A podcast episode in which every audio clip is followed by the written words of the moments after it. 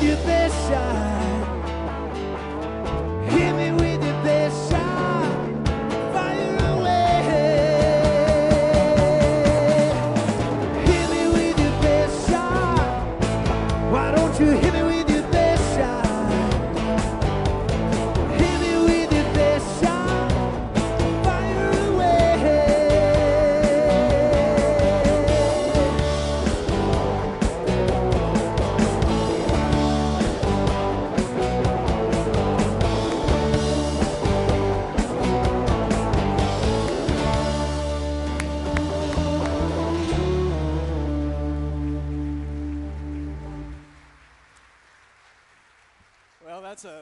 That's a little fun song.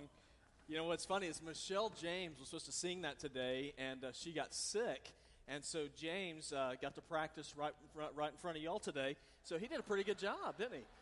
So uh, James, what's funny is that there's a part of the song where it says another notch. It says in my guitar case. Originally, it's lipstick case.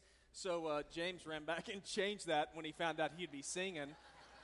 So I don't know why, because uh, he does have a lipstick case, which is kind of weird. But anyway, uh, today we are uh, continuing our series, Rock Theology. And so that is a, a, blast from the past. I know that I saw, you know, Todd Christensen, Mike Turner. That was their favorite band, Pat Benatar, I'm sure. Uh, so a lot of us are uh, a lot of fun. Some of you guys remember singing that song when you actually had hair. And so if you have your Bible, we're going to dig a little bit of theological truth out of Hit Me With Your Best Shot. And you might be thinking, well, where are you going to find that? Well, I'm going to make some of it up. Uh, so we're going to be looking in Romans chapter 1, verses 16 and 17. And uh, the, sort of the idea behind all this, the song talks about Hit Me With Your Best Shot. Now, this is sort of the, the theological twist we're going after here, is that in this world, as, as followers of God, those of us who have in play, or placed ourselves under the leadership of Jesus, there's a lot of stuff in this world that comes at us. A lot of things that try to beat us down, try to destroy and discourage in life. Uh, whenever I was uh, younger, I remember there was a really popular video game. It was uh, Mike Tyson's uh, Punch Out. Uh, y'all remember that uh, that game? one of the first guys that you would that you would fight was a guy named Glass Joe. And so, if you remember him, he was a, he was a Frenchman. His record was 1 and 99. And the only thing that you had to do was hit him a few times, and you know he would drop like a sack of hammers. Now, the, the thing is, if, if you're going to fight, if you're going to be in a boxing match, you get in the ring, the odds are pretty good that you're going to end up getting hit. I mean, if you decide that you're going to get into the ring, there are times when you're going to face some body blows. Now, some of you might be thinking, well, that's true, but I'm not a boxer, so I don't have to worry about that. Guys, let me tell you something in this world, there is a boxing match, so to speak, that is going on for your very soul. There is a fight that is taking place. That's why the Apostle Paul wrote in Ephesians 6 10 through 12, he said, Be strong in the Lord and in his mighty power. Said, Put on the full armor of God so that you can take your stand against the devil's schemes. It says, Our struggle is not against flesh and blood but, but against the rulers, against the authorities, against the powers of this dark world, and against the spiritual forces of evil in the heavenly realms. Now, those verses should be a reminder to us that we are involved in a struggle in life. There is a war that is going on, and it's a war that is going on for you.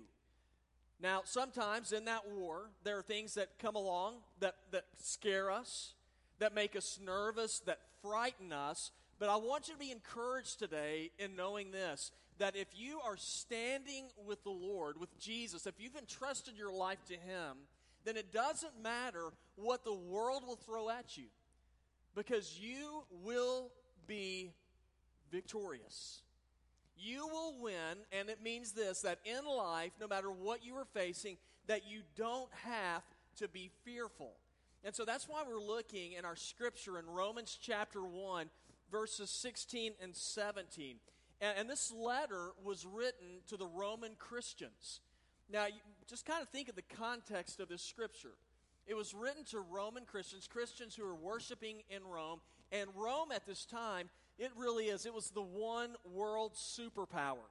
I mean, they were in charge of absolutely everything.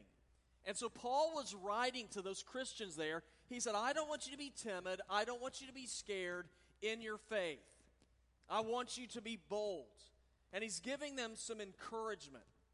And I believe as believers, as we are living, you know, in the 21st century, that we also need some encouragement to know that we don't have to live our lives in fear, that we don't have to be timid concerning our walk with Jesus.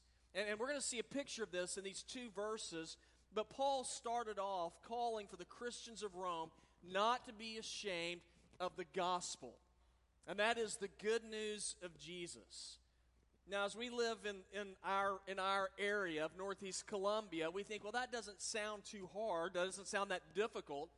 But you have to kind of put yourself in the shoes of the people being written to. Remember that they're living in Rome. And Rome wasn't just basically the capital of the world at this time, it was also basically the religious capital of the world, the, the pagan capital of the world. And the people in Rome, when they worshiped the God, they didn't just worship one God. You know, they had the pantheon there. They, they brought in as many gods as possible. You know, the more gods, the merrier that you worshiped. Now, Christians were different than everybody else. They didn't worship a bunch of different gods, they worshiped one God, just like we do today. They worshiped the one true God. And to the Roman government, that would, that would be sort of uh, subversive to do that because they were standing out from the rest of the crowd. They were being different. And the Romans did not like different. If you know much about Roman history, you know that Christians underwent persecution under the Roman Empire. You know, they had these arenas, and there were times in those arenas when they would bring Christians into those arenas and they would let animals out in order to entertain the crowd as Christians would die by execution by animals. And so that's what makes this text interesting to me. It's in this world that Paul is living where Christians are dying because of their faith, and Paul tells them, Don't be scared. Don't be afraid. Now, I look at that and I think, there is, I don't know how they did it. I mean, how is that a possibility? But Paul shared with them some reasons in living that we don't have to be fearful. And I just want to look at a few of them today. And then the first reason we don't, don't have to be fearful in life is because of this. It begins with because our faith has power. Your faith in Jesus is the most powerful thing that there is in this world. Now, look with me in verse number 16. Paul wrote, For I am not ashamed of the gospel, because it is God's power for salvation for everyone who believes, first to the Jew and also to the Greek. So we don't have to be afraid. Now, now fear is a very powerful force. My, my guess is that at some point in time, that we can all think of those situations that we've been in where we've been scared. And fear is something that can absolutely immobilize a person. And Paul's saying, as Christians, we don't need to be living under that kind of fear. You know, sometimes, even in our faith, we can be fearful. Sometimes, as Christians, we, we are fearful because we are different. If we really say that we believe what God's Word says, then we are different than the rest of the world. It makes us stand out from everybody else. So, again, remember, Paul's writing this letter to Christians in Rome. Like I said before, Rome was basically the pagan capital of the world. They worship many gods. So, if you only worshiped one God, you would stand out. You would be different. You know, not many people want to stand out. You know, we don't want to stand out and be recognized, to be different than the rest of the crowd. We want to fit in with everybody else. And so, for some of the Christians, it was a little bit nerve wracking to say, I only worship one God. And Paul said, You don't have to be ashamed of that. He said, You don't have to be ashamed of that because you have a God who is the power behind your faith.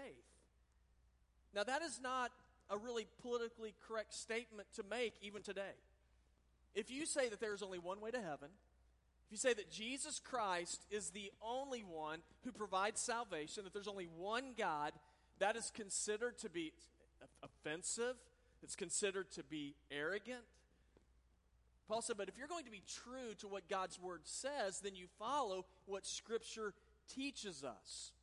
And it says, the power of God, the one true God, is behind our faith. Now, now what kind of power does our God have? And you know, the Bible kicks off by letting us know right at the very beginning, beginning, Genesis 1 1. That's how powerful our God is. In the beginning, what did God do? Created the heavens and the earth. Think that's pretty powerful? I mean, that's, that's pretty good. I mean, everything that there is, God started it. So the power that God has, it is the power of life. It is the power of creation. Paul says, if you've got him behind you, do you think there's any reason for you to be fearful? He says, you have the power of God. That word power in our text is where we get the word dynamite. You know, the power of God is alone sufficient to save to save men from sin, to protect us, to give us eternal life. You know, I, I believe most people desire some sort of change to occur in their lives. As we get older, there's some things we look at and say, yeah, I wish there were some things that were different in my life.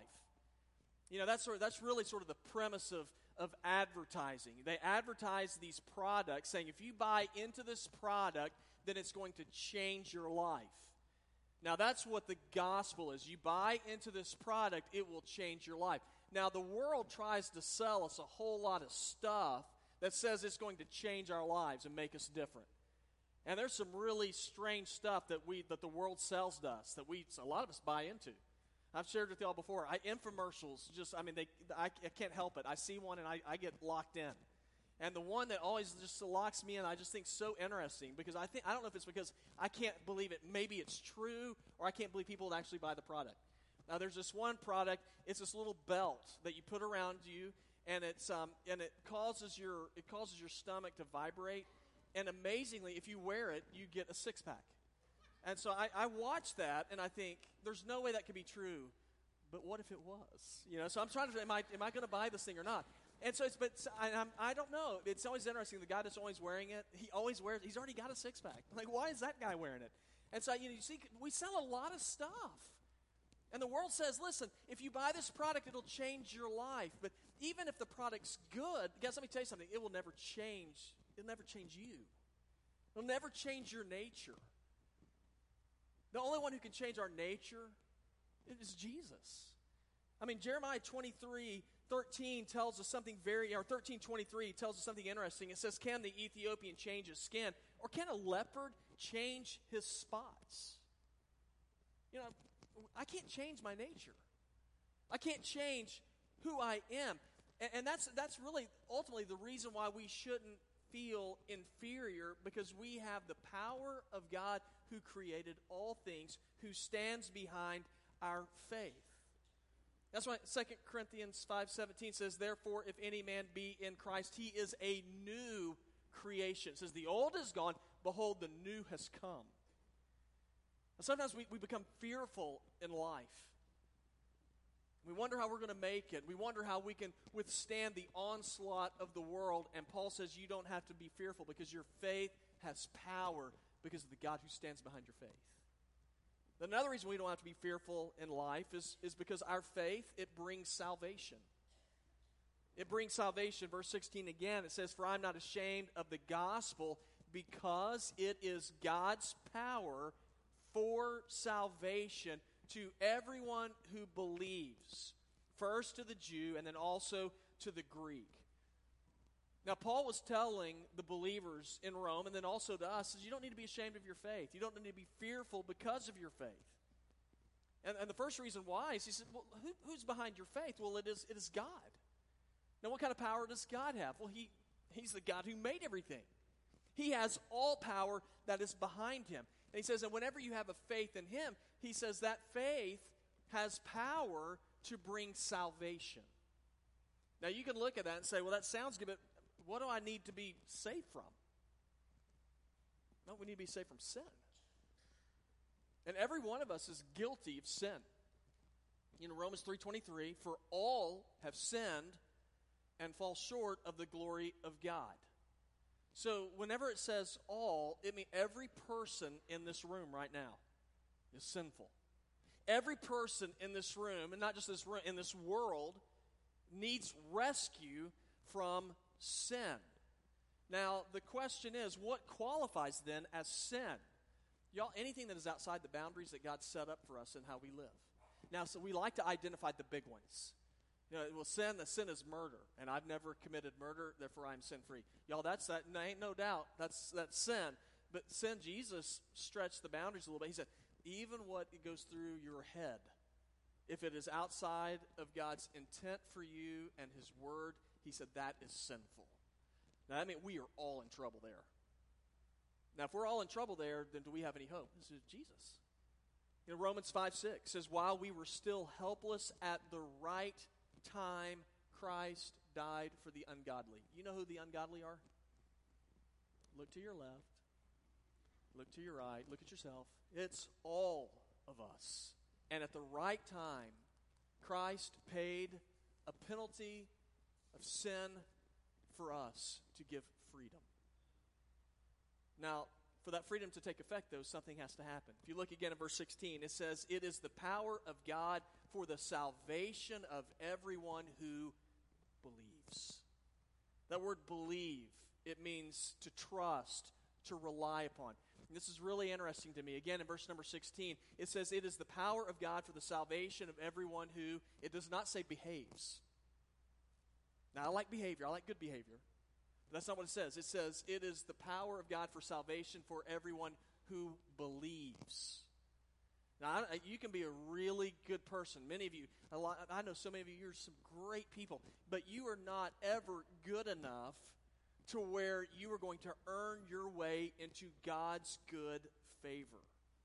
Our behavior, what we do, is not enough to bring about the salvation of God. It is only Jesus who provides that power.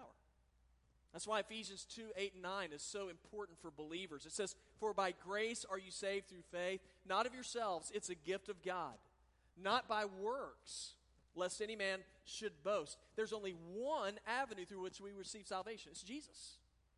That's why Jesus said in John 14 6, He said, I am the way, the truth, and the life. He said, No man comes to the Father except through me. Now, a lot of you know that verse. You've heard that verse before. But man, when you say that in the world, it is offensive to the world. Because Jesus is saying, I am the only way to salvation. And so sometimes as believers, we don't want to offend people. We don't want people to get upset. We want to look good, and we can water that down. So it doesn't really matter. Just as long as you believe in God, you're going to be okay. Just as long as you do good things, more good things than bad things, then you're going to be okay. Guys, that's not what, the, that's not what Scripture says. You know, whenever we do stuff like that, then what I'm doing is I am I am watering down the power of the gospel, and I, I can cause people to live with a false sense of security. Let me try to give you an example. A, a number of years ago, there was a, a, train, a passenger train, that, that just stopped dead on the tracks. And they, need to, they needed to move it or stop it, another train that was coming, because a freight train was going to be on those same tracks and it's going to be coming a few minutes later. And so the engineer sent one of his men up the track with a red flag to wave it to get the engineer's attention so that he would stop before it came and hit that passenger train. And so he sent him up ahead. Everybody on the passenger train is sort of relaxed, and, and he began to, to wave that, that flag.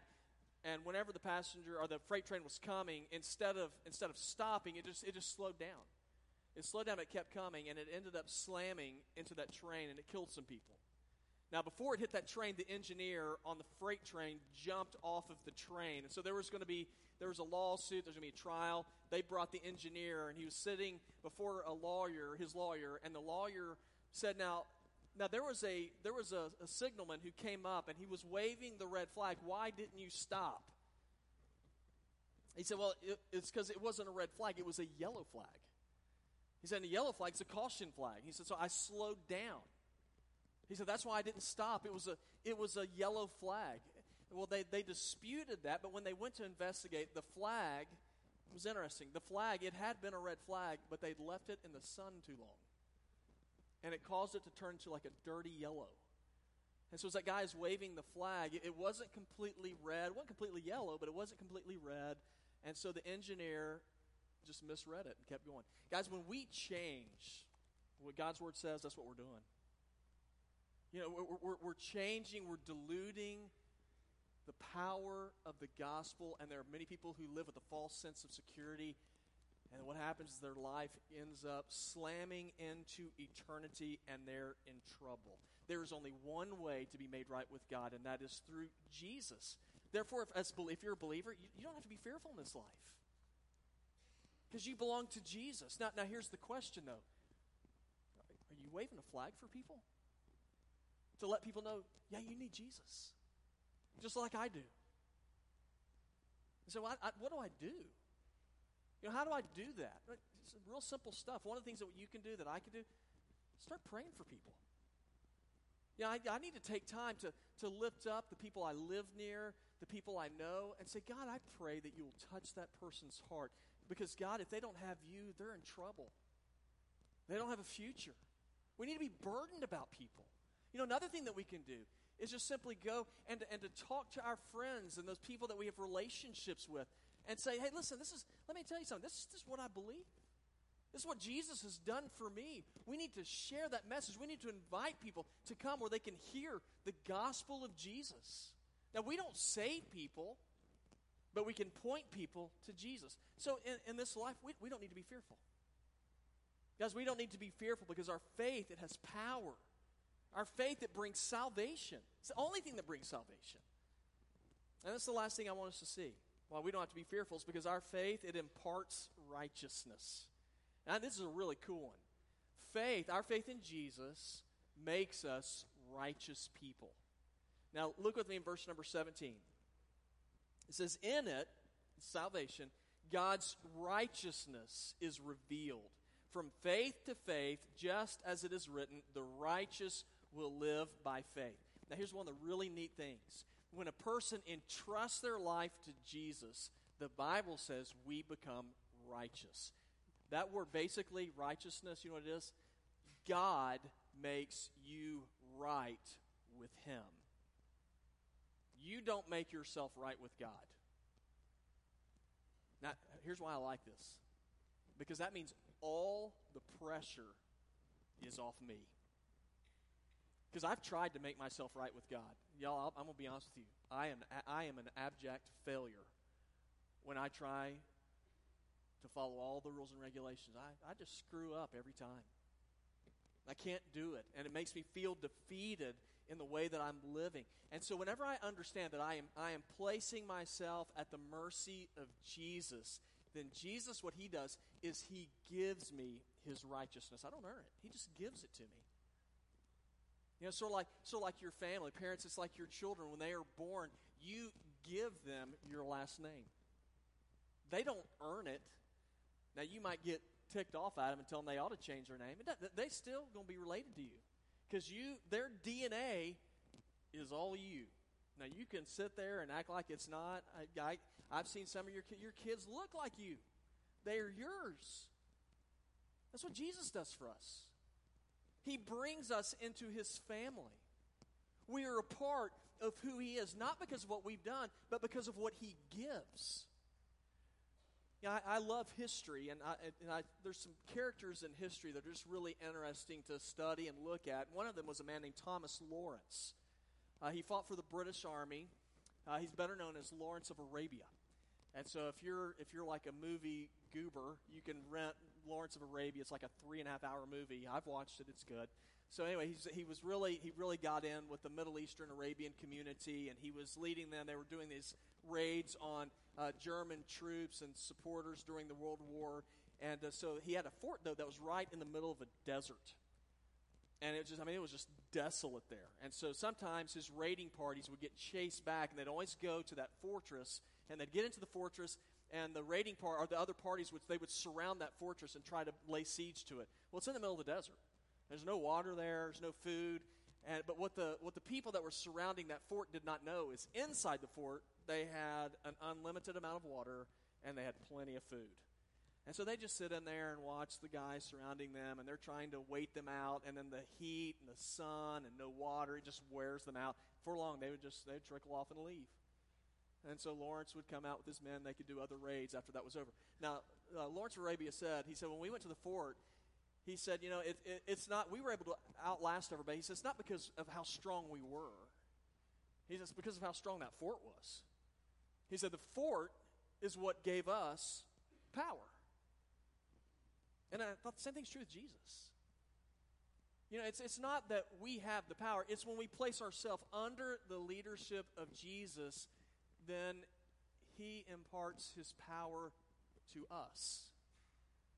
And so we can live without fear, we can live with joy. knowing that Jesus gives us his power. Now, if that is true, and I think most of us who are believers, we're going to say, I totally agree with that. But then here's the question you, Are you fearful? Do you become scared about what the world throws at you? You know, the, world's, the world is going to hit you, as Pat Benatar said, with, your, with its best shot. It's going to throw doubt, disease, loss of a job, messed up relationships, financial trouble. The world's going to throw everything and the kitchen sink that it's got at you. And sometimes we see those things coming our way, and there's fear. It's totally understandable.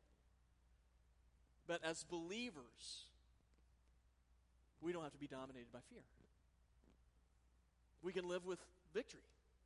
We can live with hope. Why? Well, our faith is power. What's the power? The power is the God of creation stands with you. Our faith is power.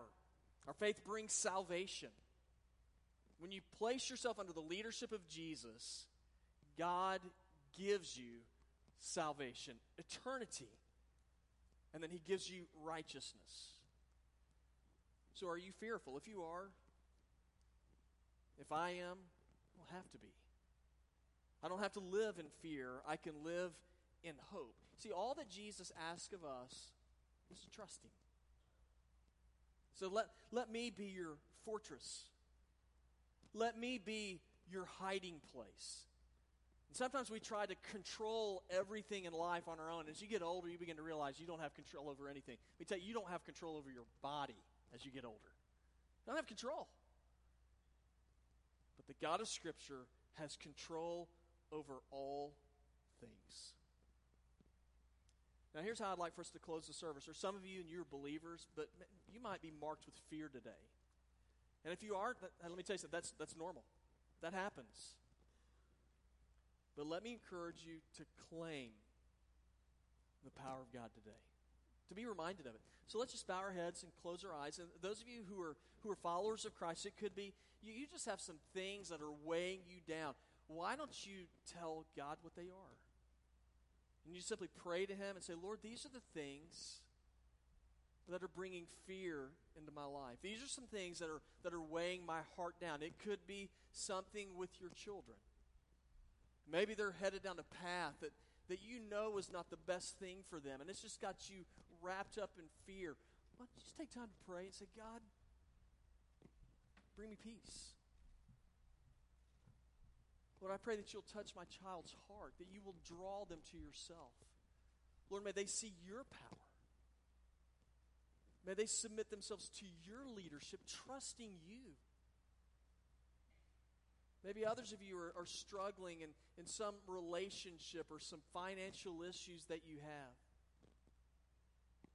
Just tell God about it. Lord, I, Lord, I'm scared, but God, I, I'm going to trust that you are a God who provides that you're a God who watches over your people. So, God, I'm entrusting myself to you. Lord, I, I want to just simply be obedient to you, to walk in faith. Maybe others of you have to, admit that you know, there's never been a time in your life where you've ever placed yourself under the leadership of Jesus. Do it now. Go inside his fort. Say, Lord, I will trust you. if you need to do that, you can call out to Him in prayer. Just simply pray something like it. Say, Jesus, I, I need you. Lord, today I'm going to entrust my life to you.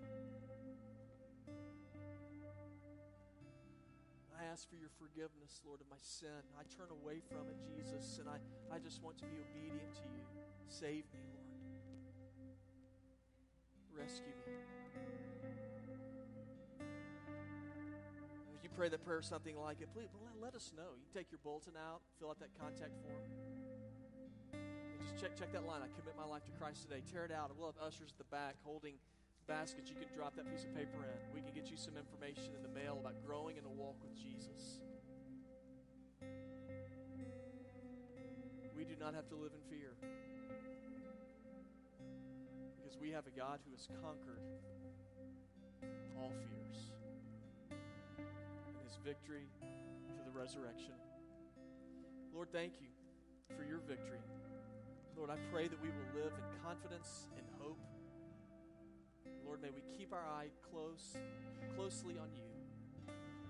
And I pray this in Christ's name.